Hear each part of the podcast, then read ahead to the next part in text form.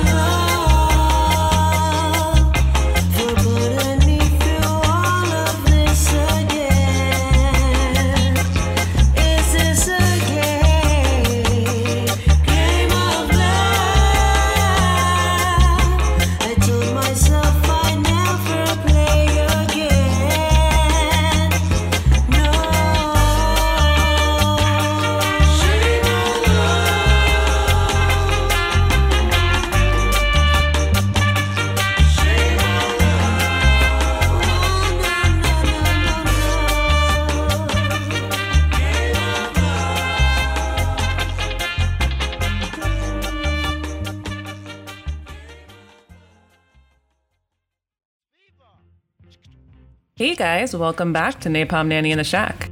I'm the sudden realization that you left the stove on and now have burnt frijoles, Napalm Nanny.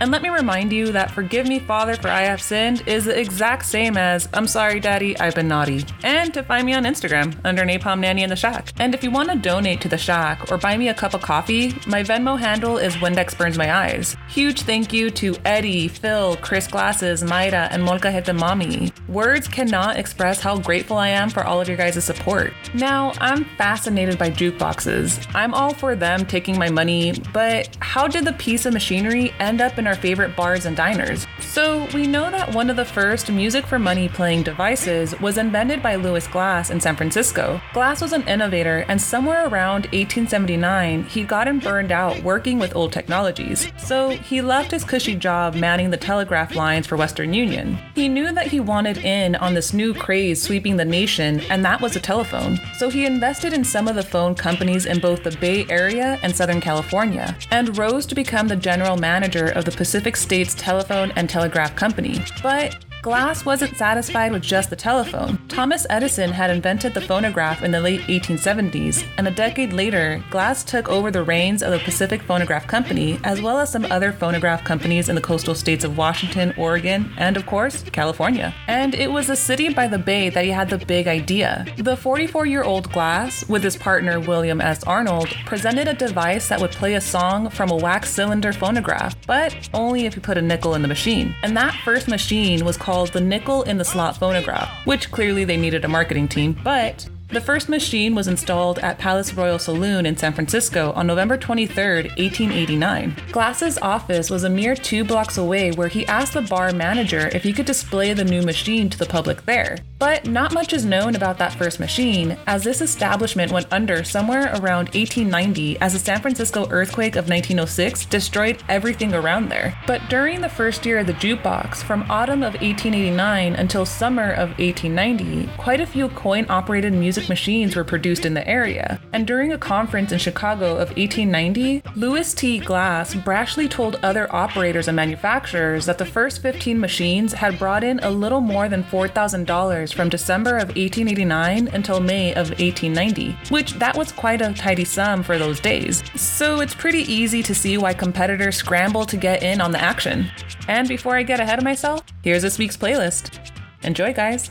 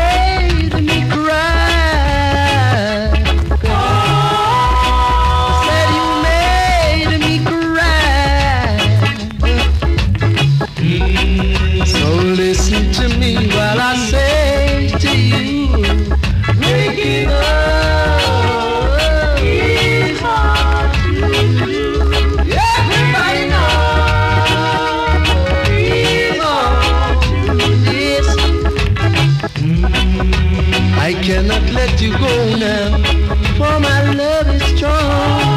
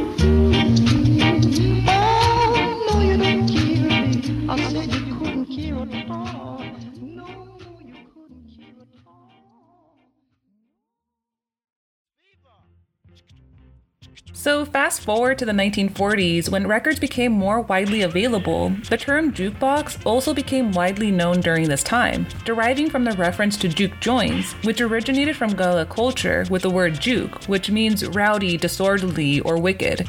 And I don't want to speed past what Gullah is because it's a group of African American slavery descendants who spoke a form of Creole in the southeastern United States. And let me just emphasize that American culture is rooted and created by colored people. Just look at rock and roll. We wouldn't have a genre without Sister Rosetta Tharpe, Muddy Waters, Bo Diddley, and so many others. And back to the history of jukeboxes. One misconception still prevalent today is that jukeboxes were also known as Nickelodeons. It appears that the confusion originated in the song Music, Music, Music, Put Another Nickel In by Stephen Weiss and Bernie Baum in 1949. The lyrics describe putting another nickel in a Nickelodeon for more music. However, there is no evidence prior to this song that coin op phonographs were ever called Nickelodeons. Instead, historical evidence points to the word solely being used for the movie theaters that changed a nickel for admission. And then, when the radio became an alternative source of free entertainment in the 1920s, record sales, and with them coin operated phonograph sales, took a serious hit. Then, on top of that, the Great Depression arrived in the 1930s, adding enough damage to sales to almost wipe out the record companies completely.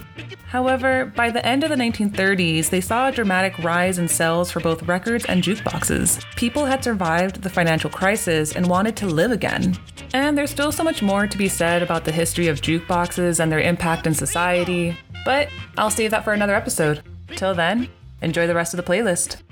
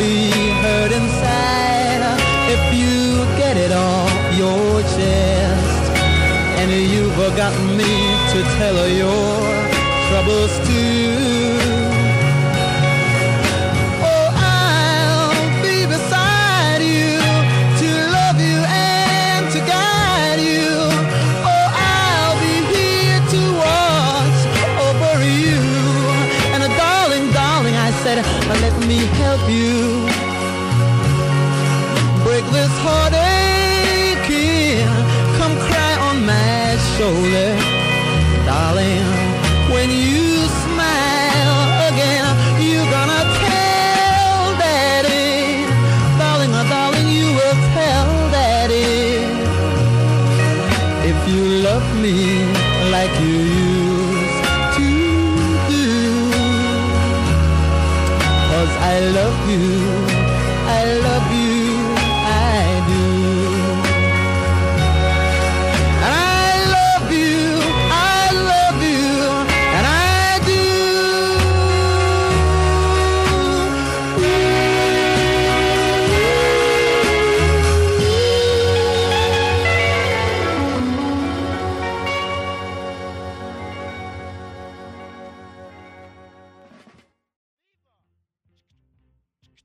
That's all for me, kids. I honestly don't know how to express how grateful I am that we're on this journey together. I don't know where exactly the shack will go, but I mean, at least we'll go together, right? And I know I say this time and time again, but you have no idea how much each like, comment, message, and share means to me. It honestly keeps me going. Like, you have no idea how much I appreciate convos with Molcajete Mami about conditions of our old neighborhoods due to redlining and sending music like the International Sweethearts of Rhythm, or Javier recommending me punk bands from the Pacific Northwest. It all means so much to me. And with that being said, till next week, I am your four eyed host, the one, the only Napalm Nanny. Stay safe out there, guys.